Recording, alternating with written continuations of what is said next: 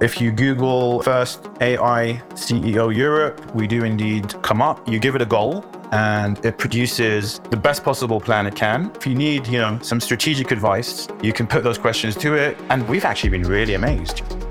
Welcome to the Amplifying Cognition podcast, formerly the Thriving on Overload podcast.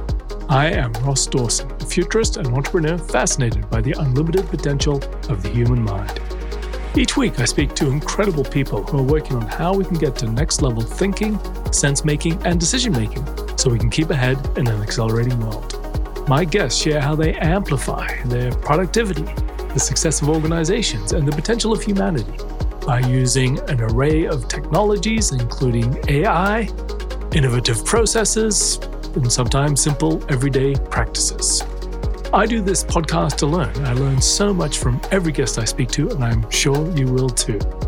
If you are intent on amplifying your cognition, simply go to amplifyingcognition.com to access a trove of useful resources, including the Humans Plus AI learning community, resources and downloads from my book Thriving on Overload, the Thought Weaver app, which allows you to interface more effectively with AI, transcripts from all of our podcast episodes, and far more. That's amplifyingcognition.com.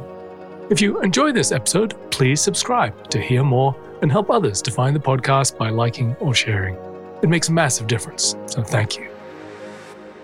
On this episode, we learn from Kais Dukes. Kais is a leading AI scientist and the CTO and chief scientist of Hunna, which combines AI and medical experts for large scale preventive screening. Kais and his co founders are currently in the news for having appointed an AI as CEO of the company, which we will discuss in depth in this episode. He has a PhD in AI and a strong background in financial tech leadership, and is also well known for applying AI to the Quran, developing the Quranic Arabic corpus. You can find more on his work at hunna.app, that's H U N N A dot A P P, and on LinkedIn and Wikipedia, search for Kais Dukes, K A I S D U K E S. The paper detailing the AI CEO can be found in the podcast show notes at amplifyingcognition.com slash episodes, as for anything mentioned in any of our podcasts. In this episode, Kais shares insights on the AI CEO they've implemented, the details of its structure, the architectures they've developed for humans in the loop, and how they are creating hive minds of a series of different AIs and humans to be able to create superior decision making. So keep listening to learn about how an AI can be a CEO. Kais, it's awesome to have you on the show. Hey, Ross, it is a true pleasure to be here. Thank you so much for inviting me here. So there's been a lot of discussion about the uh, AI CEO that uh, you have created and deployed. So would love to learn more about it. So can you give me a bit of the, the backstory of how it is that uh, you came to you know work on this uh, project and develop it? Yeah, so um, it's in the news right now. Uh, if you Google uh, first AI CEO Europe, we do indeed come up. Um, it's been quite interesting. We've had a large amount of uh, interesting responses. Um, I actually thought something quite different was going to happen. I actually thought there's going to be quite a lot of uh, skepticism. You know, I thought people are going to be saying, "Really, you guys really got an AI CEO?" Um, but I think you know the, the, way we did the press release, we actually also announced it in combination with um, a science research paper that we published on arXiv so we've been very transparent about the kind of algorithm and the process. And uh, we've also been quite honest about what we're doing. Yeah. So when we say an AI CEO, I think a lot of people, you know, who watch Hollywood might be imagining a robot that's sitting in a boardroom telling a bunch of executives what to do. Um, but it's actually not like that at all. Yeah. It's actually, uh, it's an algorithm. It's a process and the we we can we can go into more detail on how it works in a minute but really briefly you know it's an algorithm and a process that involves humans as well as machine learning systems to come to a joint decision. And um, we have a kind of nickname for this. We call it a hive mind. But i think from a scientific perspective you know this is more coming from uh, collective intelligence right? So the idea is you know, can we get a group of smart people together and a group of smart AIs and a group of machine learning systems together? And can they come together to make a joint decision? And uh, just to let you know where we got the inspiration from this, um, I've always been a big fan of Steve Jobs. Yeah. And well, look, I don't agree with everything Steve Jobs has said, but there's one specific quote he said, which always stuck in my mind, which was um, he said, We don't hire smart people and tell them what to do. We hire smart people so they can tell us what to do. Yeah. And that always really stuck in my mind, right? Because right now, you know, we've got a kind of mindset which is that AI is a tool, you know, it's going to be humans calling the shots. We're going to use AIs to help us out. But yeah, I think that's great. And I think that's always going to be there. But as AI systems get smarter and smarter, you know, could the tables be turned? Could it also be that maybe we're also listening to what they have to say? Yeah. So I think, you know, using that quote as inspiration, we really sort of ran with that and we thought, can we actually try to implement this? So and so part of it is so the AI CEO. So CEO does quite a lot of different things. They talk to media and investors. They make decisions. They uh, sort of inspire people. So is there any sort of subset? Is, is this specifically around decisions, or is there other aspects of the? Yeah, look, I think that's I think that's a really good question. I think it's a really good question. So yeah, this is not this is not a robot. This is a software system. It's an algorithm. So I think if you're going to put an AI in that sort of executive position, you know, I mean, let's get real. It's probably not going to be exactly what a real traditional human CEO is going to be doing.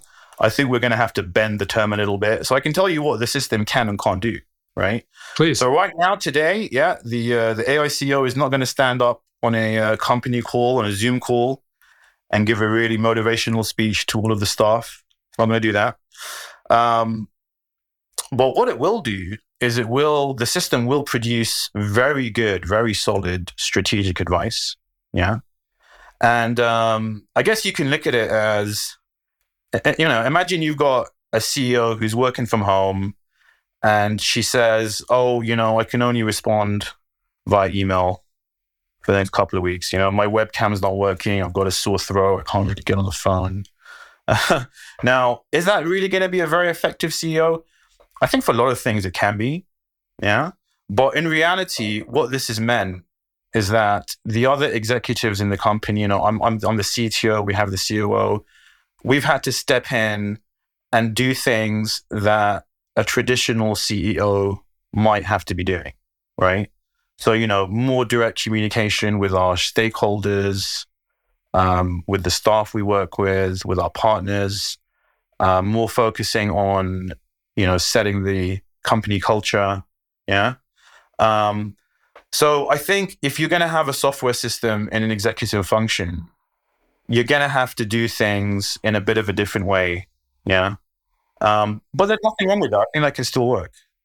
So, this is uh, this is actually a real need, as in you have a company which is uh, doing well, I gather, and growing. You have a CTO, you have a COO, but you don't have a CEO. So you have chosen to make that an algorithm? We've chosen to make it an algorithm, and I think the takeaway message is, um, you know, you have to step in. The other executives in the company have to step in and maybe do things that a traditional CEO would be doing. But it also means that we can then also go and focus on the things that we're good at as well. So, for example, you know, the COO absolutely loves sales. We love sales. He loves talking to people. He really loves the human aspect of things. And, um, you know, having more of the strategic guidance coming from an algorithm means he's freed up to focus and do the stuff that he really enjoys doing and loves doing. Yeah. Um, so, yeah, we definitely had a real need for it. And um, I think for it to work, you have to reassess a little bit about what these roles mean. You have to kind of bend the traditional definition of the CEO role work. So, so in this case, so then how would you? So, in terms of what the the AI CEO is doing. So, what what are specific functions, and can you give me examples of decisions it's made or things which have, I suppose, you've put on its plate and it's been able to uh, respond uh, usefully? Fundamentally, it's an algorithm.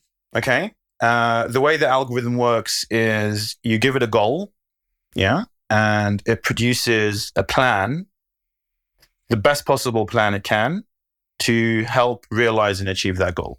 Okay. So you could give it a high level goal. For example, a high level goal could be um, we need a strategic plan for Q3, given our resources, to help us hit our objectives.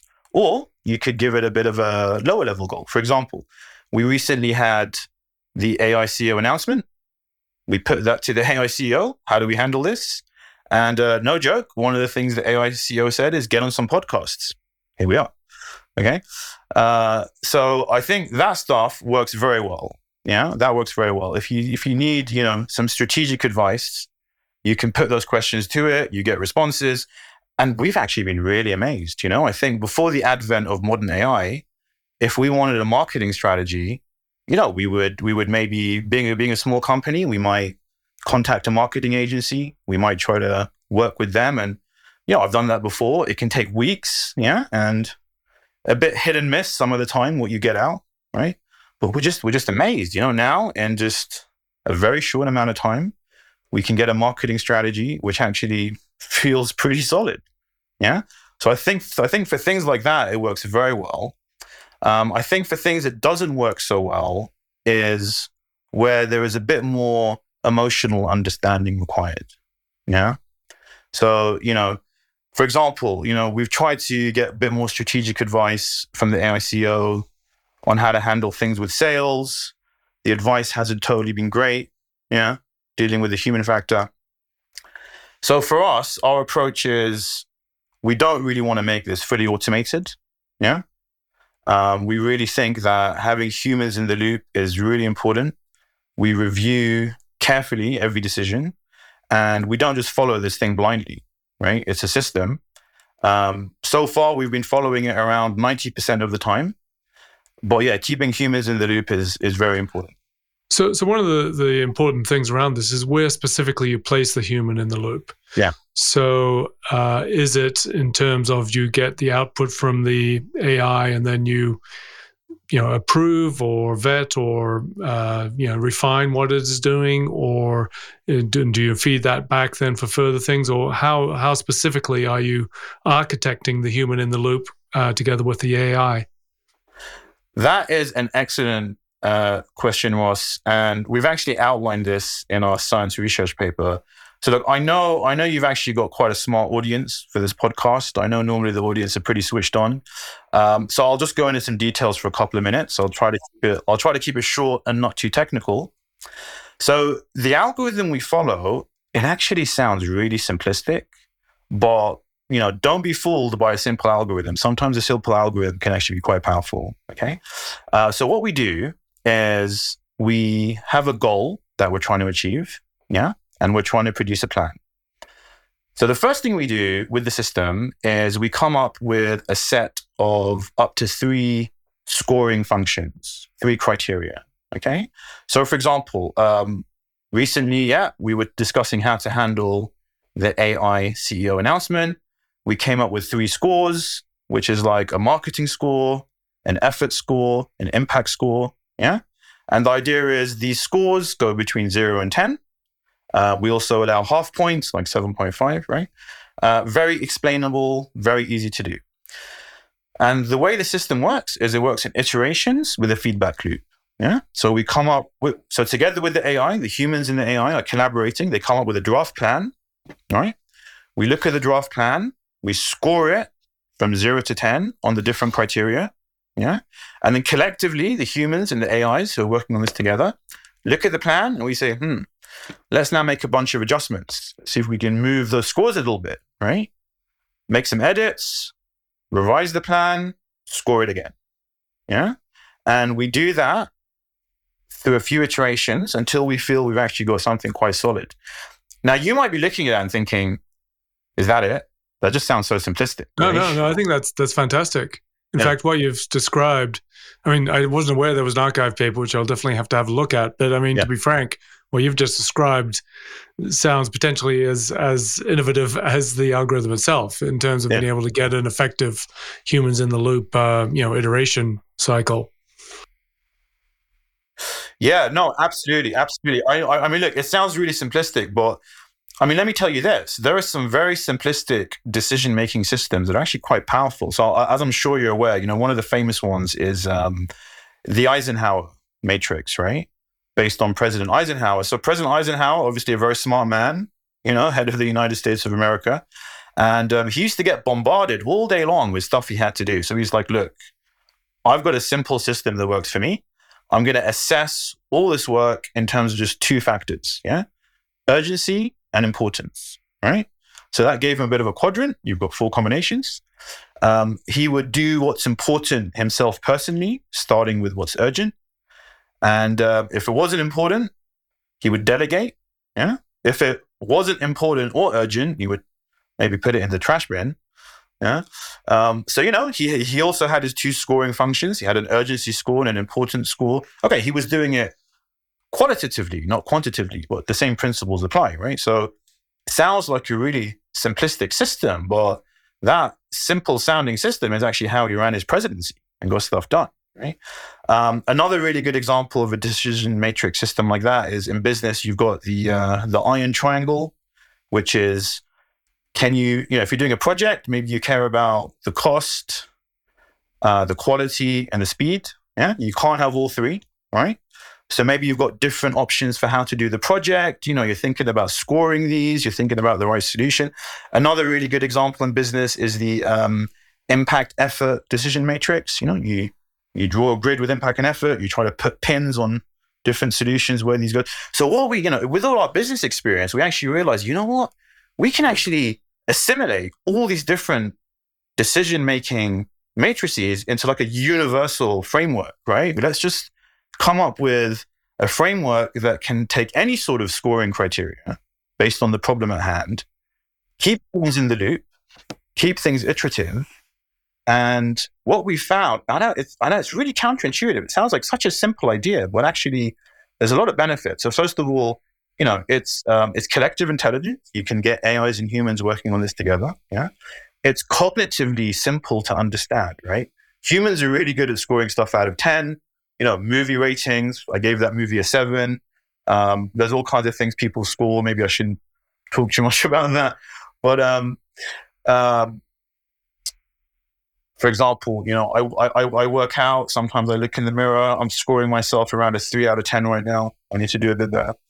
Um, so you know, we're, we're we're really good at scoring things. So intuitively makes sense, and also it really helps with explainability because you know once you start getting AIs involved in this, you know you get a really clear picture of what's going on.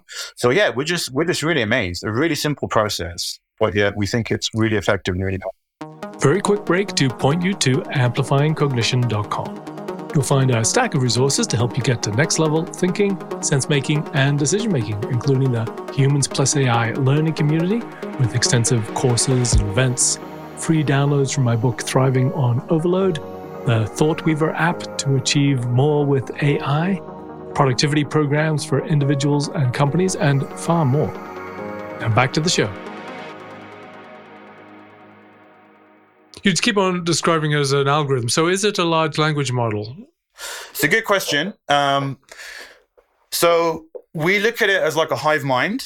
Um, we're, ha- we're, we're happy to mix in all sorts of AIs, all sorts of decision making tools. Yes, we do use large language models. We've connected three large language models together. Specifically, we've got uh, OpenAI ChatGTP 4. We're using Google Bard. We're using Anthropic Claude 2. We're using uh, some humans, human experts. Uh, we're also using um, some very specific uh, machine learning models and statistical models. So we've had quite a lot of successes recently with uh, RNNs. We use uh, BiLSTMs occasionally, long short term memory. So whatever makes sense for the problem, right?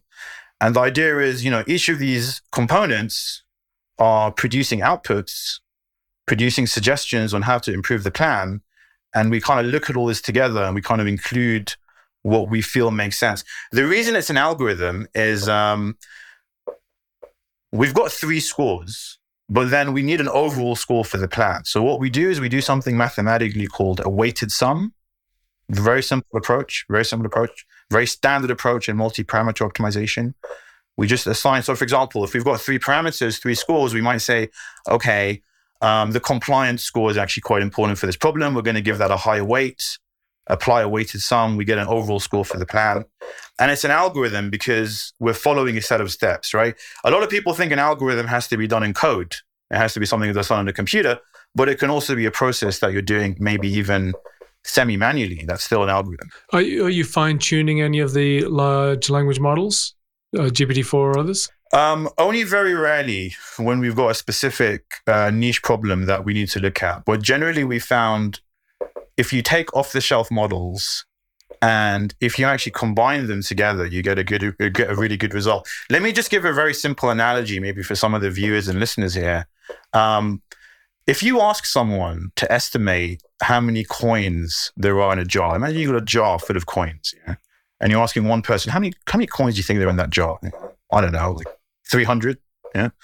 Um, but if you actually get 10 people to estimate how many coins there are in a jar, and then you aggregate those results, it's really interesting. You can actually get a really accurate result. Yeah. Um, so what we found with collective intelligence. Sorry, sorry. Go ahead, Ross. I was just going to say, so that that's quantitative, uh, mm. you know, aggregation. So in terms of if you're getting qualitative, as in text-based answers from the large language yeah. models, just wondering how you're able to then, you know, combine those into create a superior result. That's a really good question. So we've got a little bit of a secret. We've got a little bit of secret source here, which we probably don't want to disclose too much about. It's a bit of our, one of our competitive competitive advantages. Well, we've actually found a way to get numerical answers out of the large language models, right? So we're able to turn, you're, you're making an excellent point because we're dealing with qualitative problems, but yet we're using quantitative scores out of 10, right? So we've got a bit of a secret sauce that lets us extract. So it's around framing the questions in ways that can be quantified. That's partly it, yeah. It's partly about that, yeah, for sure, yeah. So the you, you also mentioned that you you also use some uh, machine learning models. So this would be with internal data, I presume, in the company to be able to, you know, for. Yeah, absolutely. So yeah, so one one of the one of the really good things like that is um, when we're trying to forecast which market we should really be looking at, we applied a lot of quantitative models. So as a startup, we're currently focused on the UAE. We didn't pick the UAE by chance. Um, we modeled it. We applied quite a lot of quantitative data. And uh, yeah, for things like that, I think quantitative models can work quite well. You know, if you're dealing with, you know, you're looking at things like GDP, you're looking at things like, um, you know, how how much spending power do they have in the country? What's their investment levels? You know, uh, you're looking at things like future projections on growth within the country. Yeah. Uh, so you have a lot of quantitative data. I think things for like that, you know, quantitative modeling can work quite well. Um, but yeah, you you know, you're absolutely right. I think the benefit and the power of what we're doing is we're not just restricting ourselves to one sort of model.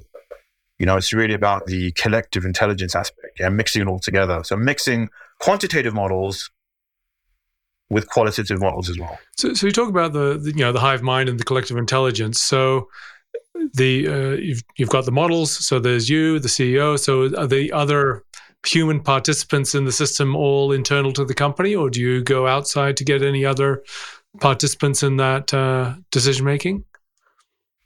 Uh, very good question, Ross. Um, as a health tech startup, we do quite a lot of work with the medical community. Yeah. And um, we have actually partnered with a couple of senior medical professionals. Uh, one of them is actually working at the World Health Organization, um, who's, who's been assisting us. Yeah, and they've also been participating in the process. Um, it wasn't easy to get them on board with it because you know we had a certain framework that we were kind of asking them to follow, but once they uh, got involved, yeah, they were really fascinated by it. They thought, "Wow, okay, this is this is actually quite cool." We're actually working together with AIs and um, it's a structured approach. You know, we're, we're, we're trying to produce a plan. We're, we're scoring the plan. We're working on it iteratively. And yeah, you know, once we kind of go into the swing of things, we found it was very effective. So no, definitely not just internal. I mean, our view is a system like this really works best when you're combining experts together, we feel. Yeah. So the experts could be the AI systems and definitely bringing in human expertise as well is what makes it very effective. So what what are the next steps? So you've uh, have your AI CEO. You've obviously got a, a strong uh, structure and methodology there. So, what? How do you then either deploy it more broadly, and improve the quality of it, take the next steps? Where, where, where to from here? Yeah. So, I think there's two ways to look at that question. I think there's the business side of it, and then there's the science side of it.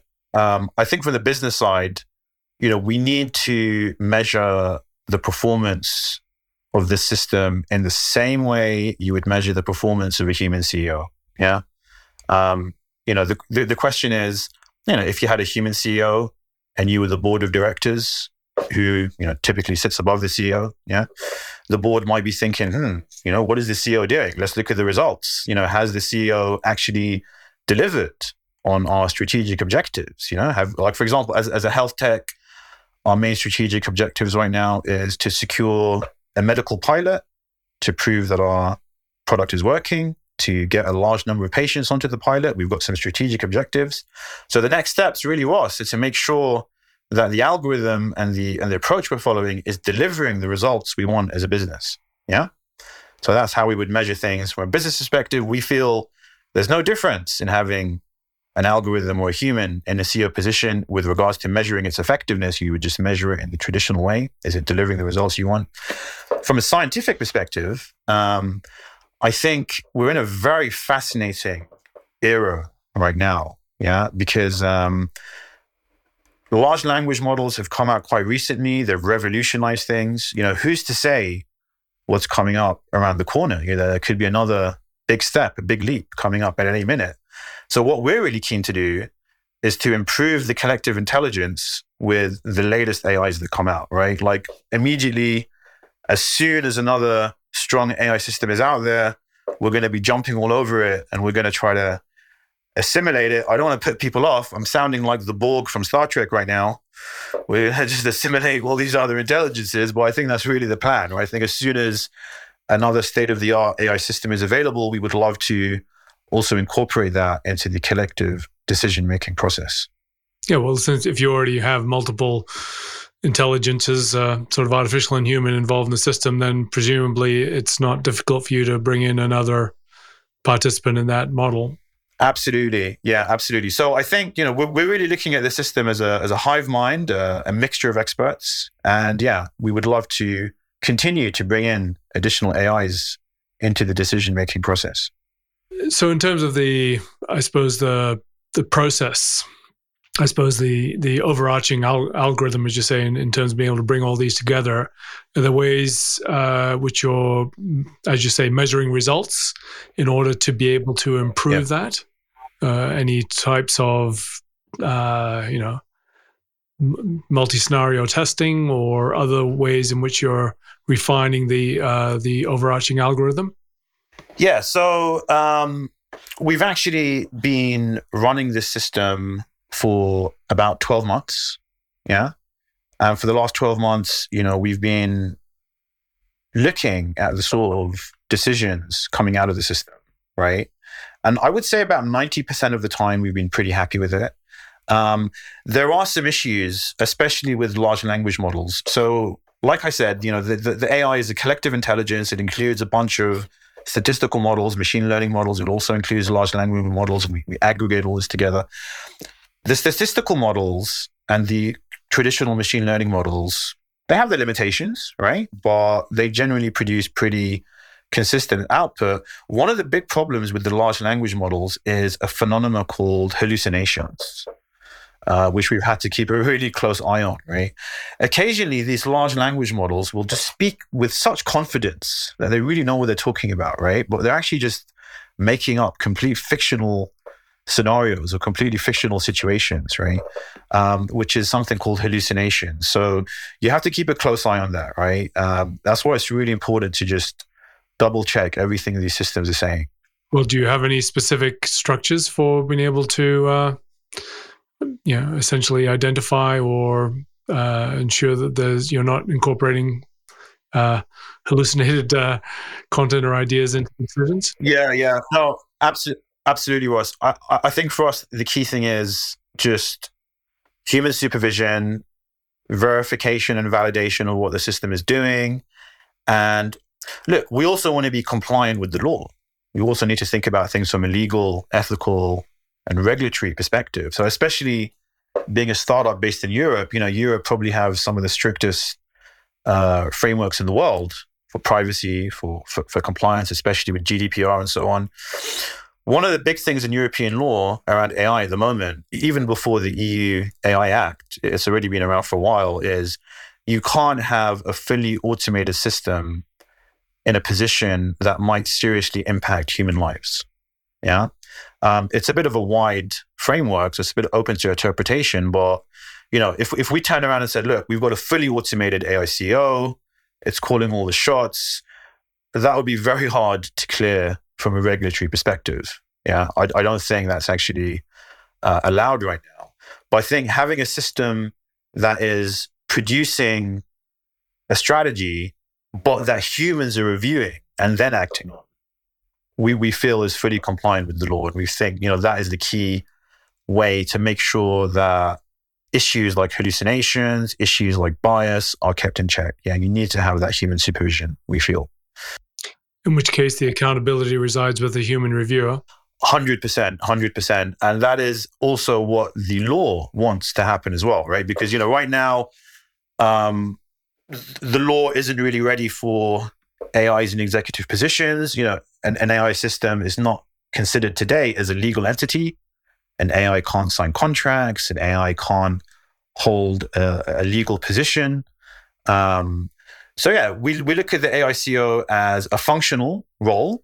You know, it's doing that job functionally. But you're absolutely right, Ross. Um, from a legal perspective, an ethical perspective, um, the the human executives in the company are ultimately legally responsible. And yeah, that's what the law wants. And it's also what we want because we do want humans in the loop here. Yeah, we do not want a fully automated system. We don't think that makes sense for a lot of reasons. Fantastic. Thank you so much for your insights, uh, Kais. It's a, it's a fascinating experiment. Uh, look forward to hearing more about uh, how the company does under the guidance of your IAI CEO and uh, and how you continue to progress the uh, the project. Is there uh, anywhere people can go to find out more about um, uh, your work on this? Yeah, absolutely. Uh, you can go to uh, our website, uh, hunna.app, H U N A dot app. Um, if you scroll down, you'll see a picture of the AI CEO. And if you click through there, there is indeed uh, a science research paper uh, where we explain the algorithm. Um, we know we, we, we've been very transparent, very open on how it works at a high level. And uh, yeah, we would love we would love to get people's feedback on it. Always open to improvements on how we do things. Fantastic. Thank you so much. Thank you so much for your time today, Ross. Thank you for listening to the show. If you really want to amplify your cognition, go to amplifyingcognition.com, where you can access a trove of useful resources to make your mind better and more effective than ever before. If you liked this episode, please do help us be found by giving us a rating or review, and subscribe if you want to hear more of this. Thank you for listening and have a wonderful day.